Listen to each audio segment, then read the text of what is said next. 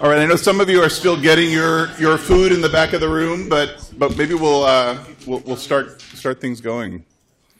That was really fast. I appreciate that. Thanks. Um, thanks everybody for being here. My name is Chris Bavitz. I'm a clinical professor here at the law school, and along with a couple of our panelists, I'm a faculty co-director at the Berkman Klein Center for Internet and Society, and we're really thrilled to welcome you to today's event. This is uh, in some ways, one of our usual Tuesday luncheon events we host at the Berkman Klein Center. For those of you who do not come to those regularly, please go to our website, sign up. They are not usually quite this big, but we do feed you and offer you scintillating conversation and discussion almost every Tuesday. So um, sign up for our mailing lists. Uh, if you're not able to come in person, the events are typically live streamed, as is this one, and will be archived online later, so you can tune in. I mentioned that just in case you ask a question later, as we hope you will. Um, just be mindful that you're, you're live online. We are um, here today to talk about a, a, broad range of topics that I think generally fall under the umbrella of algorithmic fairness, algorithmic justice. At the Berkman Klein Center, we have an initiative underway around ethics and governance of artificial intelligence, and a significant uh, swath of that work touches on some of the issues we're going to be talking about today, uh, very specifically in the criminal justice system and also more broadly as we deploy and develop and as uh, particularly government actors procure uh, algorithmic technologies to do things like performing risk assessments on criminal defendants and the like. What what factors do they need to be considering? How do we do our best to ensure that those systems are uh, not biased or as unbiased as we can we can uh, make them? Uh, and we have an incredible uh, group of panelists here today to talk to us about these topics uh, Chris Griffin and Jonathan Zittrain here from the law school, Margo Seltzer and Cynthia Dwork uh, from School of Engineering and Applied Sciences. And rather than my sitting here and reading their bios to you, I'm going to maybe go down the line and ask each of them to introduce themselves, talk a little bit about the work that they do relevant to the subject matter of, of what we'll be talking about today, and, and just offer a, a few general words on uh, their perspective on sort of algorithmic uh, fairness and, and, and, justice. And um, from there, we'll turn this into a discussion. Again, we'll be sure and leave hopefully about 15 minutes at the end uh, for questions from you. And uh, Chris, since you are seated immediately to my right, uh, I'm going to ask if we can start with you. Sure. Um, good afternoon, everyone. My name is Chris Griffin, and I am the research director of the Access to Justice Lab here at Harvard Law School. The A to J Lab was founded in the summer of last year, and one of our founding projects is, in fact, on pretrial risk assessment. Everything that we do at the A to J Lab is pursuant to a randomized control trial. So I hope that as the conversation progresses, we'll talk specifically about uh, why we chose that methodology for the lab, why and how we're applying it to the question of pretrial risk assessments, and uh, just to let you know a little bit about myself, my background is in empirical law and economics.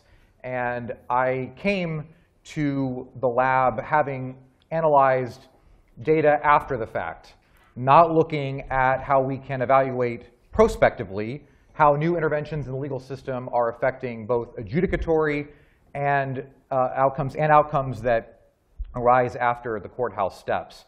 And one of our, again, signature evaluations is of pretrial risk assessment, and it is an evaluation of an algorithm. And I am happy to say that we're doing that. Unfortunately for this conversation, I don't have any results to share with you because our first These things take a lot of they time. take a long time to do, and our first evaluation launched only in April of this year. But I can say at the outset, from where I sit right now, that a big part of the conversation regarding the use of algorithms in especially the criminal justice system is what is our counterfactual thinking? If you have deep concerns about the use of these tools, um, hopefully what we'll talk about this afternoon is what the alternative would be. And we know that a big part of that is unguided human decision making, which is not the worst thing in the world, but it certainly is not the best. And so our job, as we see it at the A to J Lab, is to really understand how much more predictive power these algorithmic tools are providing to our judicial officials. Excellent, Chris. Thank you. Margo? Hi, I'm Margo Seltzer. I'm a professor of computer science in Harvard's John A. Paulson School of Engineering and Applied Sciences. Um, I'm also the faculty director of the Center for Research, Center for Research and Computation and Society, We call ourselves Circus, and we have a grand old time. And I also feel like I'm a bit of an imposter on this panel. So my research is primarily in the area of systems, not AI, not fairness, not law.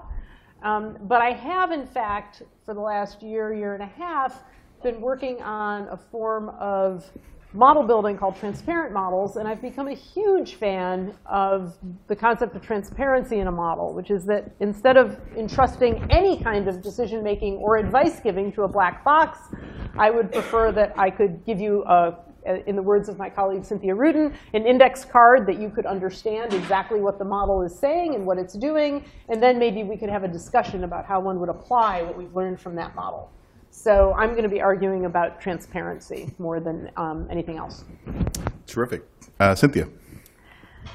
So I'm um, also in computer science, and um, I'm new to Harvard. I only started here in January. I've been coming at fairness from a theoretical perspective. So I'm a theoretical computer scientist, and I've been trying to look at how would we actually define fairness. And once we had a good definition, how would we be able to determine, uh, how would we be able to generate um, decision-making algorithms that adhere to our definition of fairness, and how can we test other algorithms to see whether or not they're fair. Um, interestingly, I'm much less convinced of the um, transparency question, and I'm trying to put some thoughts together for a presentation tomorrow that will address that. So we'll fight. Do we get a preview today? And we're both black belts, just so you know. Excuse me, I'm a third degree black belt. She is. I'm only a first. Jonathan. So degrees of black beltedness go like burns rather than like DEF CON? That's right. Yes. Okay, good. Uh, I'm Jonathan Zittrain. I uh, am a professor both at the law school and in the computer science department here, and uh, one of the co-founders of the Berkman Klein Center for Internet and Society, and represent. and uh, Uh, I already hear some great themes I'm looking forward to uh, plumbing, including transparency. And I would break that into transparency of the overall technical system you might be renting, deploying, contracting out for. And especially when we think of the administration of criminal justice, I think it's a great question to ask. What parts should a municipality or other public authority roll its own versus what should be contracted out to a private firm that then might be proprietary about what it does. Uh, I'd love to see us avoid the uh, mistakes that have been made with voting machine technology over the past 20 years on that front. Um, and then there's also the question of transparency of if you do get to see the algorithm, how much do you feel like you have any insight into the kinds of decisions it's making? It may be that transparency doesn't solve a whole lot. And then there's also um, the question of predictive power something might actually have terrific predictive power and then also, by some accounts, be incredibly biased. If we take as a hypothesis that the police may be more likely to arrest one type of person or one ethnicity over another, then the baseline recidivism rate on which you would say, is this disproportionate or is it fair, is itself influenced by the behavior of law enforcement before something even enters the courthouse. And thinking about how you would try to adjust for that, if at all possible, in an algorithm, I think is a deeply, uh, deeply profound and difficult uh, question. And finally, I'm interested in the use of AI, not just to judge an individual who's standing before the criminal justice system and has to make decisions about that person, but rather holistically to what extent could AI shed light on the root causes that might say, this is why you have so many cases coming through your courthouse. Here are the inputs. Maybe an intervention here, if we're thinking in SimCity terms, time to build a stadium or a park or something. uh, maybe those are the sorts of things that AI could shed light on. And then suddenly what had appeared threatening might actually be quite interesting. That's great. It, it, we could, so many places we could start there. I'm inclined, since it came up in, I think, all four of your introductions in one way or another, to start with this transparency question. And I can say uh, one of the most interesting things to me about being involved in this broad initiative we have around algorithms and justice and the interplay between artificial intelligence and these kind of powerfully predictive tools that Jonathan mentioned has been getting computer scientists and lawyers in the same room and to talk about legal concepts and CS concepts um, that seem to map neatly onto one another, but but often don't. Transparency is one of those where we have a notion in law of due process where at the end of the day, if the state is going to make some decision about me, we want that to be done via some process that is both fair, understandable, open to the public in some ways. And um, in some ways, that fits neatly with, I think, the ideas that Margo and, and Cynthia were talking about uh, when they mentioned transparency in the context of computer science maybe I'll start with you, Margo. Can you talk a little bit more about what you mean when you say you've become a, a strong proponent of transparent systems design? Sure. So what I mean by transparent system design is that if a system makes a decision about you or um, comes up with a prediction about you, that you can say, hmm, and why did you make that prediction? And I can give you an answer in some way that is actually comprehensible to you. And I draw the line at comprehensible, which is that you know a reasonable person could look at the model and, and have some sense of why it predicted the way it did for them, as opposed to um, a set of numbers that, that seem to map to certain features that don't map to anything recognizable about you. So, so that's what I mean by transparent. So if I can give you a set of statements that are of the form, you know, if you are speaking on a panel and you're wearing purple, then we predict you are in favor of transparency. You know, else, if you are a It's been true every not time I've seen it so far. Yep. Not wearing purple, then we predict false. You are not a proponent of transparency. Um, but, but the model is that easily interpretable is my goal. And is that hard uh, to do? Again, from a technical perspective, Uh, from a legal perspective, that seems very much in line with what I think lawyers would expect uh, from interactions with the justice system. That if I walk into a court and they say your risk score is X, and Jonathan walks in and his risk score is X plus three, that we should be able to understand the distinction between those two. Um, uh, but yet, in conversations that we've been having again between lawyers and computer scientists here, it's it's it's been suggested that in some ways that's not always as uh, as easy as we would want it to be. So, for I guess there for anyone else, Two yeah. answers. There, there, so one is, I would like to be able to say, why is my risk score lower than Jonathan's or higher than Yep. Jonathan's? Right. So, so that's the question I want to be able to answer. Um, and then there was a second piece I wanted to say, which is, oh, you know, how hard is that technically? It seems to be, and I won't say that we like know this with certainty, but it seems to be that in some cases you can achieve higher accuracy for techniques that do not produce these models. Mm. But I don't think we know for sure, unless Cynthia will correct me, that, that it is always the case that you can do better with a model that is not explainable. Is that fair? Yes, it's fair. So the class of models that include both the explainable ones and the, let's say, uninterpretable ones is strictly larger than the class of models that are interpretable, and therefore there's, it's certainly feasible that there are things that have better accuracy in the uninterpretable part. Um, yeah. I should say, uh, people like Cynthia Rudin have been rediscovering or re-implementing uh, techniques from like the 80s uh, that had been left fallow that have as their highlight that they are explainable. And as you say, it doesn't mean they might, they might not be better, uh, but the explainability might be an important part of the legitimacy of a process.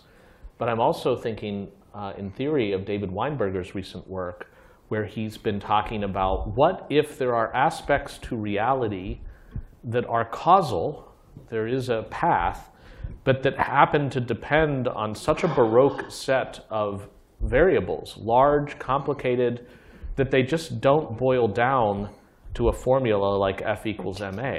Now, that may or may not be the case. It may turn out that there are often lion's share kind of uh, power law explanations. 80% of the phenomenon is accounted for by 20% of the categories of data or something.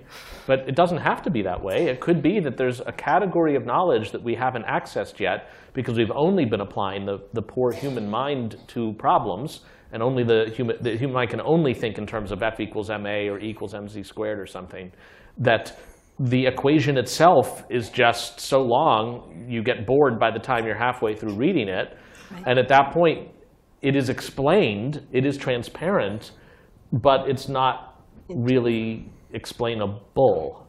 And I- I'm not sure what would happen as we get more and more AIs capable of generating predictions without theory. Right. Cynthia? So, I, I, Jonathan, I think Jonathan's completely correct. Um, but I, I would like to just go back even to the question of these simple rules lists that uh, Margo is talking about. So, the way the rules lists work is that they're of the following form typically you have antecedents and you have probabilities. So, let's say you're trying to uh, uh, classify mushrooms as to whether they're likely to be poisonous or not. And you have certain features that you look, look at, maybe whether the stalk is smooth or rough, maybe whether the mushroom has a foul odor or no odor or smells like anise, or um, uh, maybe um, different kinds of shapes of the head. Is it a flat-headed? Is it a very conical head? So you have methods for generating rules lists that are fairly simple that will say, if the stalk looks this way and the head looks that way and the, the smell is such and such, then the probability that it is poisonous is P1. And then there's another rule, which is really an else if. So you have antecedent 1 implies probability P1 of being poisonous. Else, antecedent 2 has probability P2 of being poisonous. Else, antecedent 3 has probability P3. So when you look at this rules list, you may think that the explanation of the probability that, that comes out is that you have satisfied a certain antecedent. But that's not the whole story. If you get to antecedent 3, then in fact you have failed to satisfy antecedent 1. You have failed to satisfy antecedent 2, and you're actually now at antecedent 3. So it's not A3 that is true. It's not just that A3 is true, it's not A1 and not A2 and A3. And my suspicion, um, and we're, uh, I have an undergraduate who's building an experiment now to, to, to test exactly this sort of thing, is that my suspicion is that people simply don't understand that they, they're making a decision based on this more complicated formula, not A1 and not A2 and A3. It's not just that A3 is true. And so the whole question of why was something classified this way, even in this incredibly simple scenario, is much more complex than it initially meets the eye. Right. So can I respond Oh, to that? please, yeah, jump in. So I completely agree. What Cynthia says is absolutely right. And, and here's how I think about it. Let's imagine instead of deciding if mushrooms are poisonous, we're deciding why you got turned down for a loan. Okay? And so, you know, the examiner, right, can point and say, well, you fell into, you know, this clause. Let's say it's the third one that said, no, we don't give you a loan. A question on your mind might be, well, what could I do such that next time that won't happen? And so even if I can't compute all the compound probabilities that are actually resulting in rule three, I could in fact look and say, oh, well, look, this rule up here would have said give me the loan, but I don't fit into it because I didn't finish school or my income isn't this. So I think that even though it's way harder than just looking at the clause you did fall into, you have a better chance of at least responding to or understanding something about how this decision was made, even though it is, as Cynthia says, way more complicated. Hmm. Now, I couldn't agree more fully, but the question of This agreement is resulting do- in a lot of disagreement. how do I find, how, how do I, you're, you're asking what is a cheap and reasonable path that I could take to come to a different outcome? That's a very different mathematical question uh, from the question of why was I classified a certain way. And it's conceivable that you can build algorithms that are not interpretable, which still enable the how do I get to a different outcome at a reasonable price question to be answered. Chris, you want to So, jump in? Yeah. my thoughts on this are first that, at least in the criminal justice realm, your classification under an algorithm is often a combination of static factors over which you did have control, but you no longer do, and some dynamic ones, namely interviews, uh, especially in the pretrial release context. So when we think about transparency and classification, a lot of it can't, at least in again, the criminal context, can't be boiled down to what could I have done differently at the time of scoring, except for perhaps differential answers to the interview. And so I want to maybe offer a hierarchical or multi-level approach to thinking about transparency. And this is, again, informed by the work that we're doing with the public safety assessment. The first thing, which I really doubt anybody in the public is going to get their heads around in terms of understanding how this works, is the true underlying research that produced an algorithm, be it a standard econometric model, be it certainly a machine learning process, but we could expect transparency there. Again, I don't know how much that's going to advance the objectives of the public understanding what's happening. So then we move to how is that research translated into scoring mechanisms? And there we could focus on the inputs, not so much on how those inputs are translated into outputs, but what inputs are we generally using to come up with the risk scores? But I'll argue even more importantly because if you have an ordinal risk scale from 1 to 6, for example, does the decision maker actually know what the difference is between a 2 and a 3 or a 3 and a 5? Perhaps, perhaps not. What I think matters the most is how those numbers are then translated, if at all, into actionable recommendations. And there, I think, is where transparency is most needed. Because if the decision maker has a set menu of options that are anchored by the risk scores, I think the public is most interested in understanding how we translate those scores into the decisions that our public officials are making. Can you say more about that?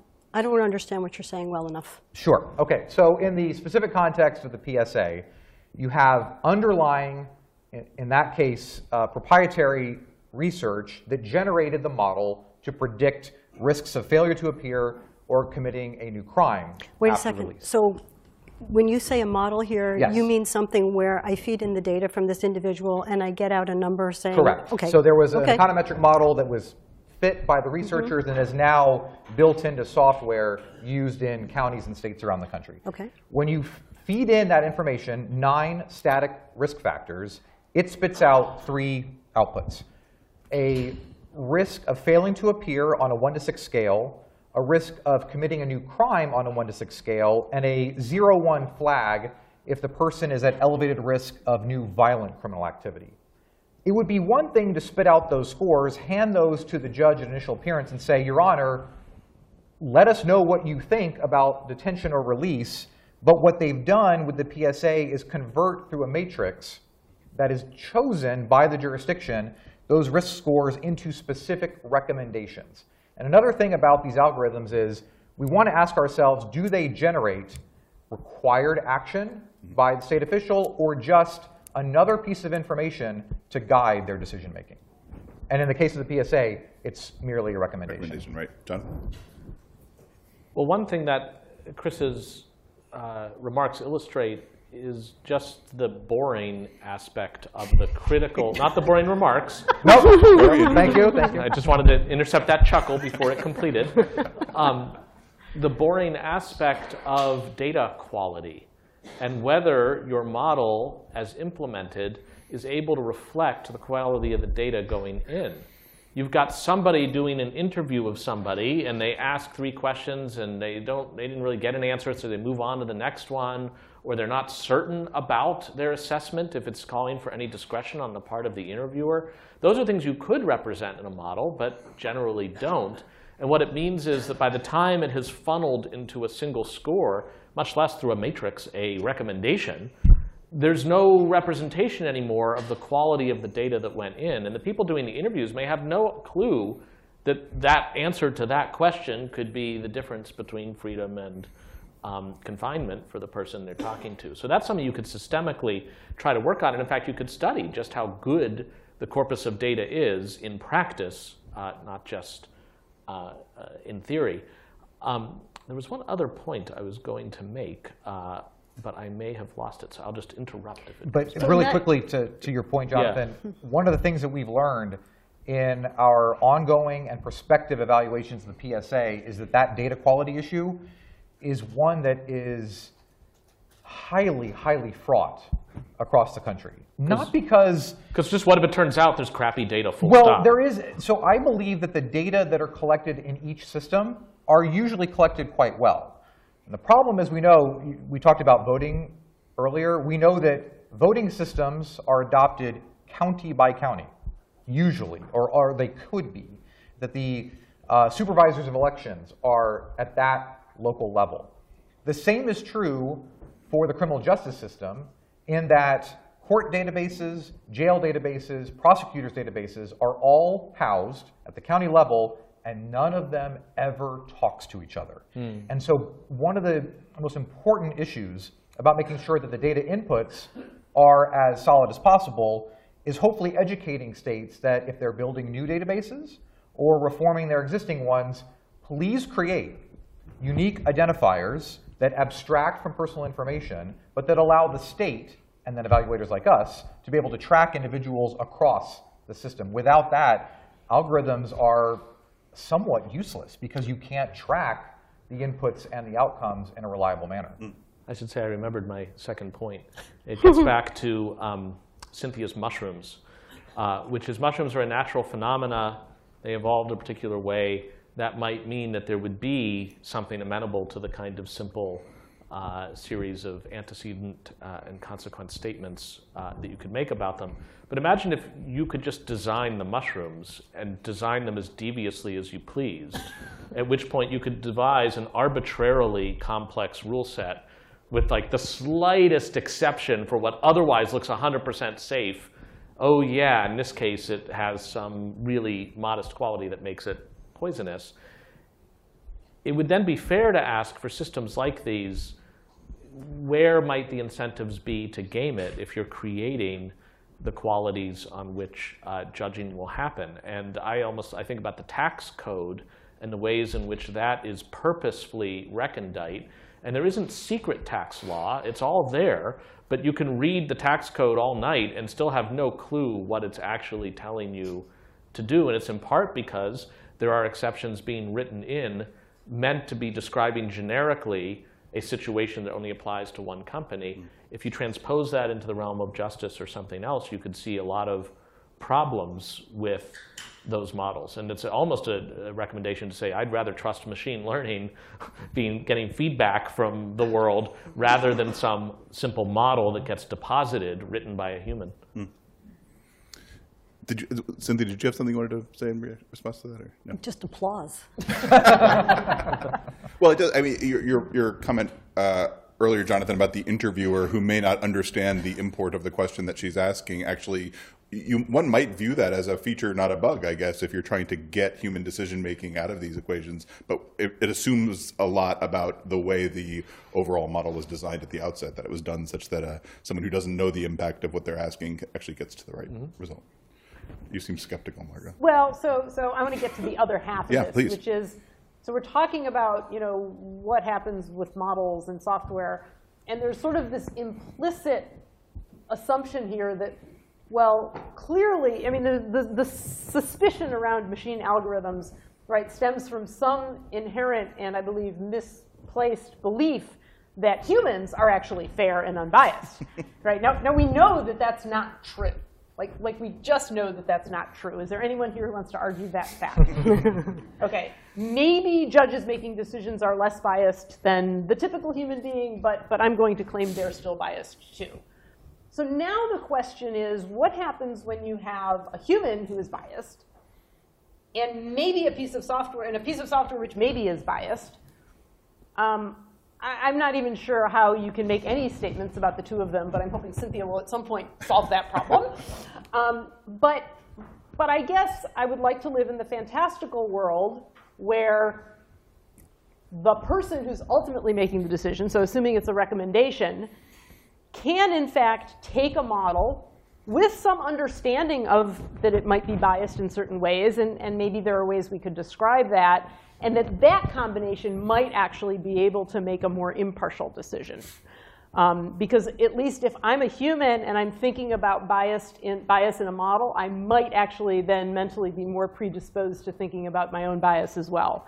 Because we know that one of the things people have a hard time doing is confronting their own biases automatically, but that sometimes if you can prompt them to think about it, they actually do a little better. And so maybe the model serves as a way to do that. But does that, so one of the arguments in favor of these kinds of risk assessment tools in general is an argument for consistency, is an argument that different judges in different counties or different judges in different states will reach a more consistent set of results the more we rob them of discretion and reduce this to uh, numbers. And I'm wondering if what you're saying, Margo, pushes back against that because you're suggesting that we ought to be allowing the judges uh, to use these scores in some way, but to have those scores informed by their broader understandings of the criminal justice system, fairness, due process, Yeah, I'm going to may kick that back to the lawyers.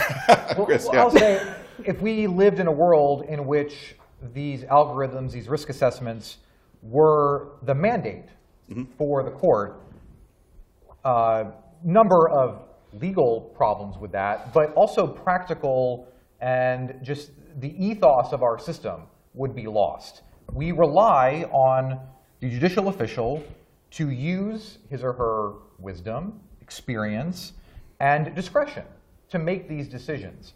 We like to think of these tools as not even necessarily debiasing mechanisms, but information enhancing ones, those that reduce, uh, or sorry, increase the signal to noise ratio. So leaving out biases that may correlate with observable characteristics, we also know that human beings are imperfect observers of the world around them. And so misclassification could be not connected to a suspect classification like race or sex. It could simply be a misunderstanding of the risk that anybody poses with a particular profile. And we are thinking about the PSA and running some simulations right now to suggest what the likely effect of a tool like this could be. And a lot turns not only on how poor the observational um, abilities are of the judges, but also what difference that variety in observational skill makes. Uh, how different are people? Because if they're already very different and misperception makes them look a lot more alike, then the risk tool will arguably separate people more easily. Whereas if people are already more alike, misperception is likely to keep them all bunched together, and the risk assessment tool is probably not going to do a lot of work. I'm skipping over a lot of very specifics. I'm talking very vaguely and, and generally, but the point is that we like to think of this because bias is such a negative concept in a lot of people's minds. I don't think we were mentioning it in that way, uh, but bias could also just be termed as the inability to perceive with, uh, with sufficient um, clarity. if um, if the data that on which algorithms and model uh, algorithms are being trained and models are being built is biased because as a number of us have said already uh, the system's imperfect and we have an historical system that has relied on humans imperfect judgments such that the data that chris mentions about whether you're likely to flee or return for your trial whether you're likely uh, whether you're dangerous or whether you're likely to commit a violent crime if we accept that those data sets are themselves the products of biased decision making. Is there any hope of training that bias out of these systems as we as we build them? Garbage in, garbage out. Is there is So there is there a way we generally, can? generally, I would say garbage in, garbage out. Yeah. Yes. Um, there are some attempts into in the literature to try to debias. Um, I haven't found them theoretically compelling, and in general, um, I, I think that they're problematic. But I don't. I don't know. Maybe it's maybe it's possible to combine a small amount of unbiased data with a lot of historical data and somehow or other um, leverage the two of them to debias the historical data or to somehow learn models that are less biased. So that seems a lot less hopeless. Um, I similarly feel uh, a little bit hopeless on this. To to one of your earlier questions, Chris, um, you know, if you maintain a lot of discretion, that could have the countervailing effect of reducing the continuity that risk assessment tools are designed uh, to produce. I think that the continuity that we're really looking for is that focal point that would be available in all cases to interact with the judge's discretion. Here's an example of that to speak to the garbage in question. With the PSA, you will have, if you are a judge receiving a report, a list of what the nine risk factors are and how they stack up with the defendant's criminal history. In some jurisdictions, they're not only giving you the yes, no, or the count of how many failures to appear there were, but they will tell you if there was a felony conviction, what was the crime for which the individual had been convicted. And if the judge wants to look at that background and say to him or herself, you know, maybe some of these risk factors are so tainted by bias earlier in the system, I will discount their applicability to this case. And that will allow me to depart from the recommendation. I might, if I believe that the risk factor is uh, extending the prediction of risk too far, I will back away from that and recommend a more lenient release condition. And so I think, again, there, you start with a focal point. There may be some anchoring bias that arises from that, but I argue that's probably a good thing, again, given how variable unguided human decision making can be. But that same unguided human decision making, when combined with the risk factors, can, I think, make the system a lot more just.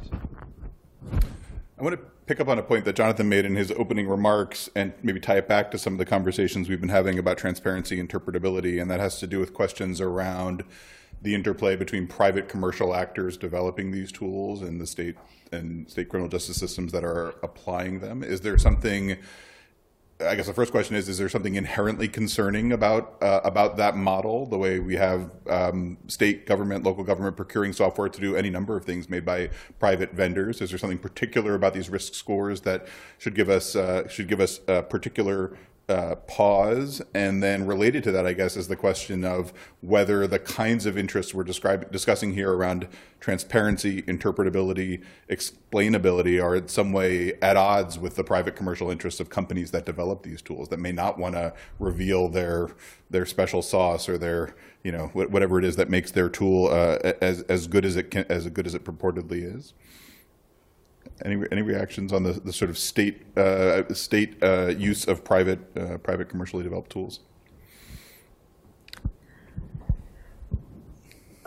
So, um, when faced with this question, um, I like to appeal to the miracles of modern cryptography that allow us to prove things about um, secrets to prove that secrets have certain properties mm-hmm. without actually revealing the secret.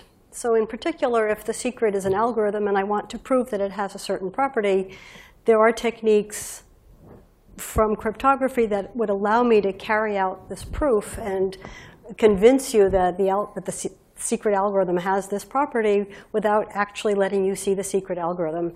And I would succeed truly if and only if um, the, this, the secret algorithm really did have this desired property. Mm.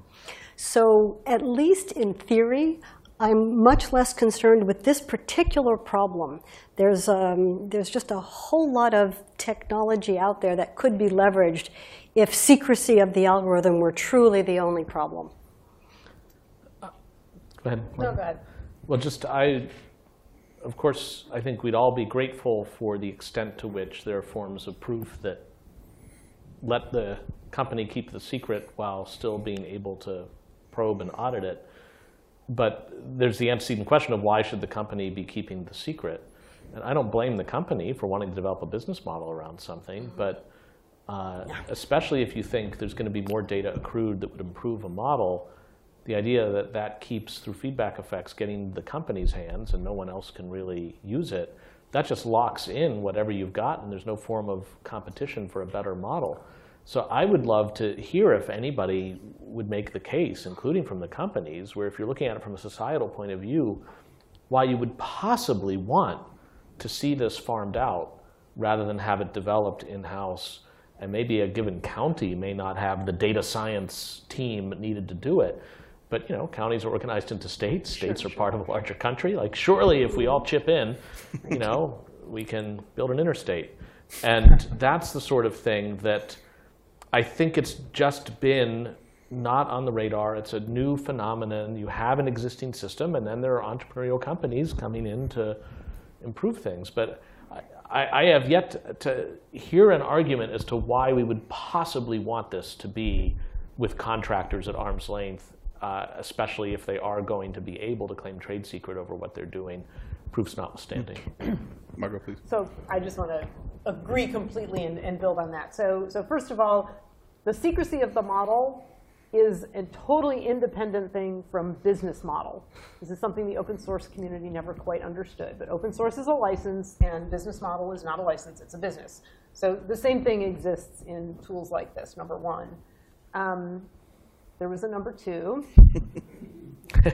uh, you were talking about outsourcing. Yeah, so, so, so I am totally fine with private companies building these models, but I see no reason that they should be even allowed to do it in um, a closed fashion such that I have no idea what's going on. That, that just strikes me as worrisome, right? How many of you, you know, would take a drug because you plugged it into a black box about which you knew nothing other than we think the vendor's trustworthy, and you would then feel comfortable taking that drug?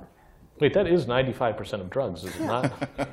I, I like to think of my doctor as I- little I- bit different than a black box. I sometimes like when I'm like truly bored, I read the insert with the prescription drug, and there's like always that little diagram of a molecule. I'm like, that's pretty. And then in the middle, it's like pharmacology. It's like through an unknown process, headache goes away. And you're like, I'll take it. Sorry, it's just. Yeah, but see, I'm that annoying patient who actually asks my doctor, like, why do you want me to take this? Mm. And actually, I have one doctor that the day I walked into his office and he was about to sign me a drug, he said, okay, let me show you the following research papers about people who have a condition exactly like yours and what the results are. Hmm. This is a doctor I can get behind. and this is exactly what I want to see in the algorithms that we're using to decide people's hmm. fates. So it's a great example. So But that's a that- statistical, oh, that's a statistical argument your doctor was Yes. making. Your Yes. doctor was not walking you through the pharmacological process, Correct, correct. But, but he was, which, he was walking me so through it's, it's the- testing, not transparency.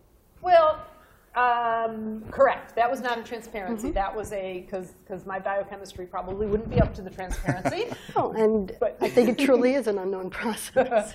Um, Okay. But I, I, was, I was really good with the statistics. Mm-hmm. Chris, you want to respond? Yeah, and then I- after Chris, uh, Dan will have a microphone. So if you want to get some questions, please. Sure. Chris. Uh, just have to make sure that everyone knows I'm on board with transparency as well. I think we, we noted that wearing purple was That's right, a, was a ma- transparent a sign thing. of transparency. So to make that clear, but uh, but also to speak very selfishly for the A to J Lab, let's say that we can't really get to a place where we force or even convince companies, research outfits to reveal the research or even the underlying algorithm behind these assessments. What if we then get the proof through the best possible evaluation method? At the end of the day, what does the public really want to know again? Don't think they want to have, they don't really want to know unless there's going to be individualized litigation over the outcome in defendant A's case what is behind the decision. I think people really want to know whether these things work. And so to take the drug analogy, which we really, really love at the lab, we are going to subject our legal innovations to the same clinical trials that the FDA requires of those drugs that all of us are taking. I can't wait 15 years from now to hear how it goes. I know, not 15, just two, just two. But we subject these ideas, whether it be a risk assessment, whether it be some new idea for enhancing civil legal justice, we provide these tools randomly in the field to decision makers to see if the outcomes are measurably better when those tools are used versus when they are not. And so we hope to be a part of this movement towards more evidence-based practices, but at the same time, making people feel more comfortable with them by showing them whether or not they stand a chance and in fact are working. And Chris, can I just ask Please, you yes. real, real quick? Yes. Uh, if it's not outlandish to think that, for instance, rearrest rates could be greatly influenced by factors that they shouldn't be, by demographic, Right. uh, innate personal characteristics, the algorithm could happily just predict that. Basically, is predicting what a police officer will do rather than what the uh, accused would do. and how would we then adjust for that? I don't know if that's a debiasing question or something else, but if you're just saying the proof is in the pudding, the clinical trials are going to come out beautifully. Perhaps. Uh, I, I think the uh, one suggestion I might have, um, and I, I'm unclear right now as to how this would work in practice, although there are rumblings of this occurring uh, in locations I'm not aware of specifically around the country, but giving such tools, I mean, think about the evidence that is overwhelming in the empirical literature on the disparities in stops by law enforcement, by race and ethnicity. Lord knows how many officers need because they're using either improper or just um, wrong proxies to make these decisions. If you had something like a risk assessment at that stage, if you had these objective tools throughout the lifespan of a criminal case, that could be one solution. But I haven't given enough thought to, and I think we need to at the lab, on the fact that taking the PSA, an outcome is measured in terms of new criminal activity, not even as a charge, not certainly a conviction, but an arrest. That could very much be not related at all to the underlying criminal behavior, but to the practices of law enforcement. And that was a choice made by the developers of the tool, and thus one that we're sticking with for uh, Which is outcome funny to think like people who protest and get arrested, is it the likelihood that they'll protest again? Right. then they'll get arrested again. So these are the, the point is that there are tough questions, notwithstanding our strong belief in the, the ability of the RCT methodology to suss out real causal relationships. There are still really hard questions that we have to contend with in doing this type of research. Actually, I remembered please my other point. So, so as somebody who builds software for a living, like every piece of software has bugs. And so this was the response to like, should these models be allowed to be closed? And I worry a lot about bugs. So, you know, maybe someday we'll live in a world where you can have verified software and then we have to be able to write specifications correctly, and I'm a little suspect about that. but, but in a world where every piece of software has a bug, the thought of software that has bugs then being used in a fashion where I have no idea what A, what it thinks it's doing, and then B, what it's actually doing, makes me really nervous. On that note, I think we'll have plenty of hands, so I'm going to ask Dan to play the Phil Donahue role and run up and down the aisles. Please. Hello, I am Kathy. I am also a computer scientist, and I'm so excited to see two women black belt computer scientists on the stage. I have so many thoughts, but I'll limit it to, to two. First, on the um, transparency side, the, gov- the United States government spends $96 billion on government contracts, in case folks didn't know.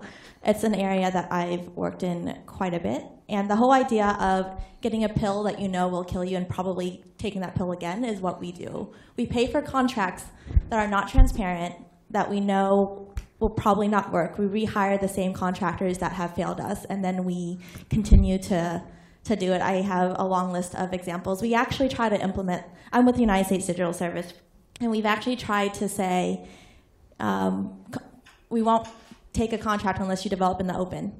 And companies fight so hard against that for so many reasons, um, citing really ridiculous reasons. Um, so I would love to talk more about that, but it's a $90 billion um, industry, and we continually, we as a federal government in the United States, continuously buy things that don't work. And, at- and at one point, there was an argument for these are taxpayer dollars, it should be open. The American people are paying for it, they should see what's in there.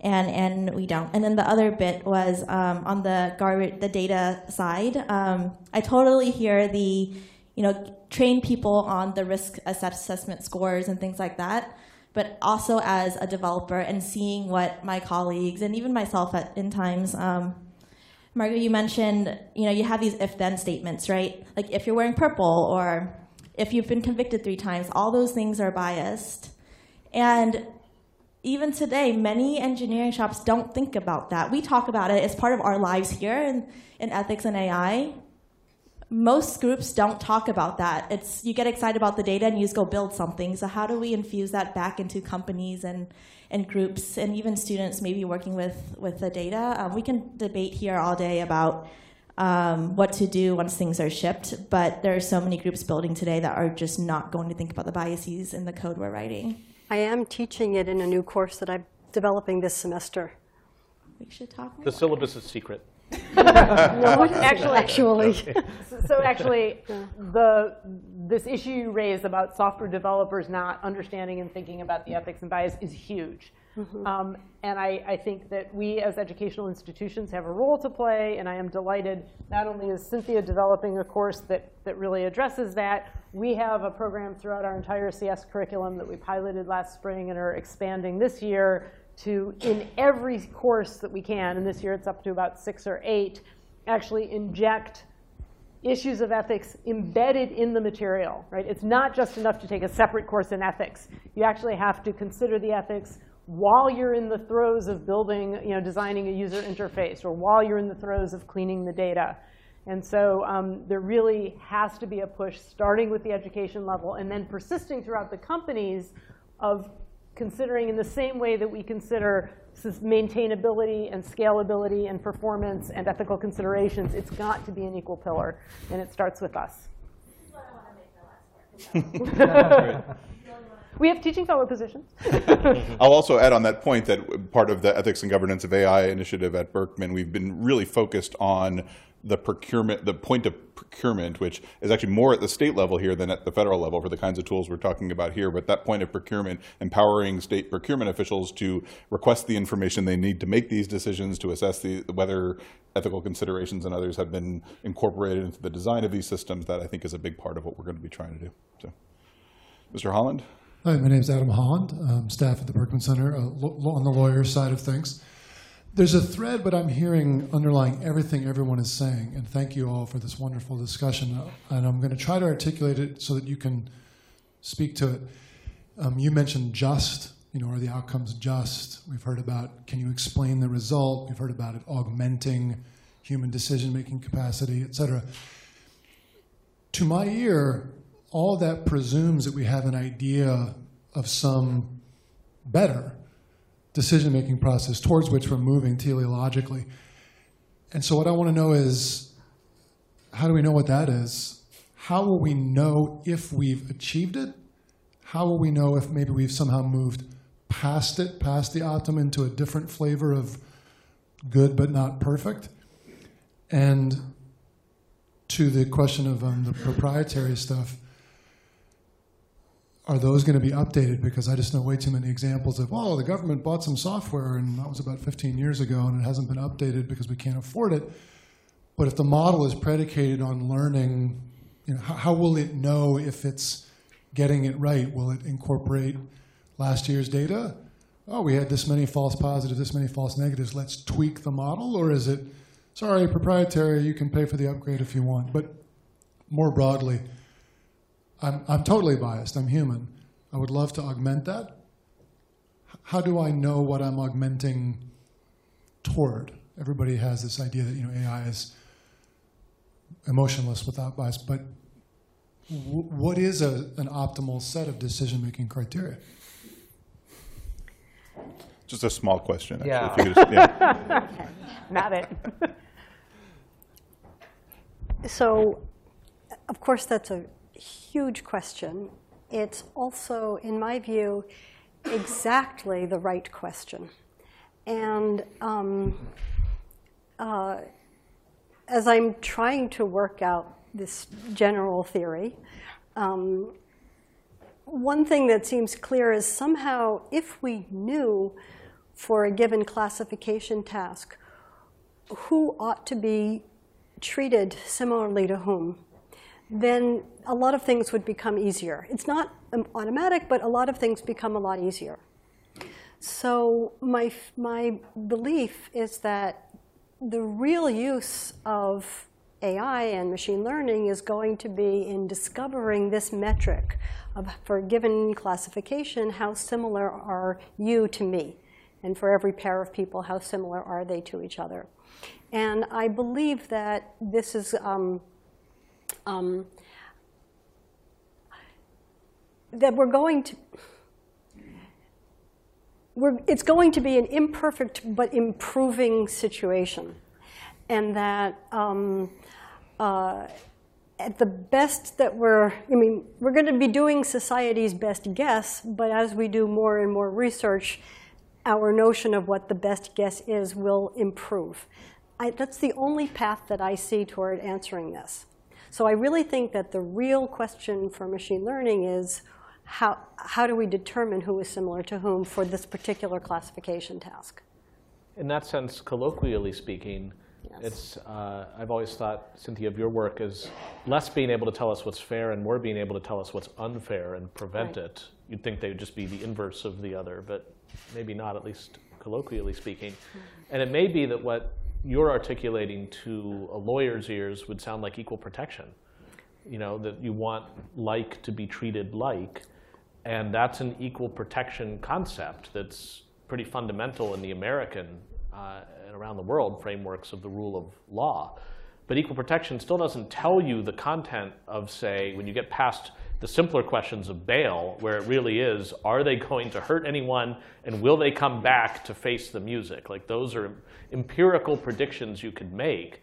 If you're trying to figure out whether it's time to release somebody early from, from serving a sentence or how long to sentence a person, a big part of the formula just is an innate question of what punishment fits what crime. And you could still ask equal protection questions around it, but you need an initial sense of what counts as a grave offense. I mean, the Harvard professors that stood across Mass Ave in a carefully choreographed sort of thing with the police who were alerted that they were going to do it. The police stopped the traffic so they could walk out into the street. then they're like, please, we were going to arrest you. You know, that's not likely to result in a book being thrown at them. Uh, they've got plenty already, they're professors, um, for what they're doing. And that might seem fair given that it was performative. Uh, but that all requires a theory of justice that it would be a lot to ask machine learning pattern recognition to tell you.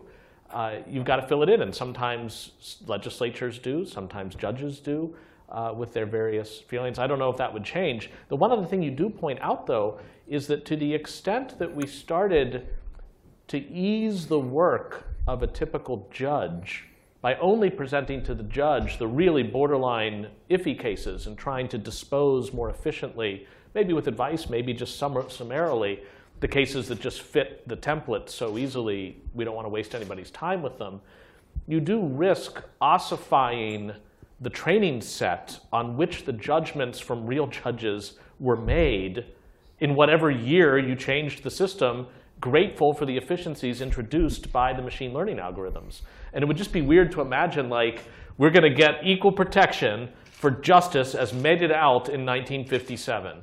Like that, it's like, yep, it's totally consistent with what these the judges from 1957 would have done. I don't know if it means there should just be some exercise where every so often we just go on a judging spree to see if things have changed since the last time judges were judging.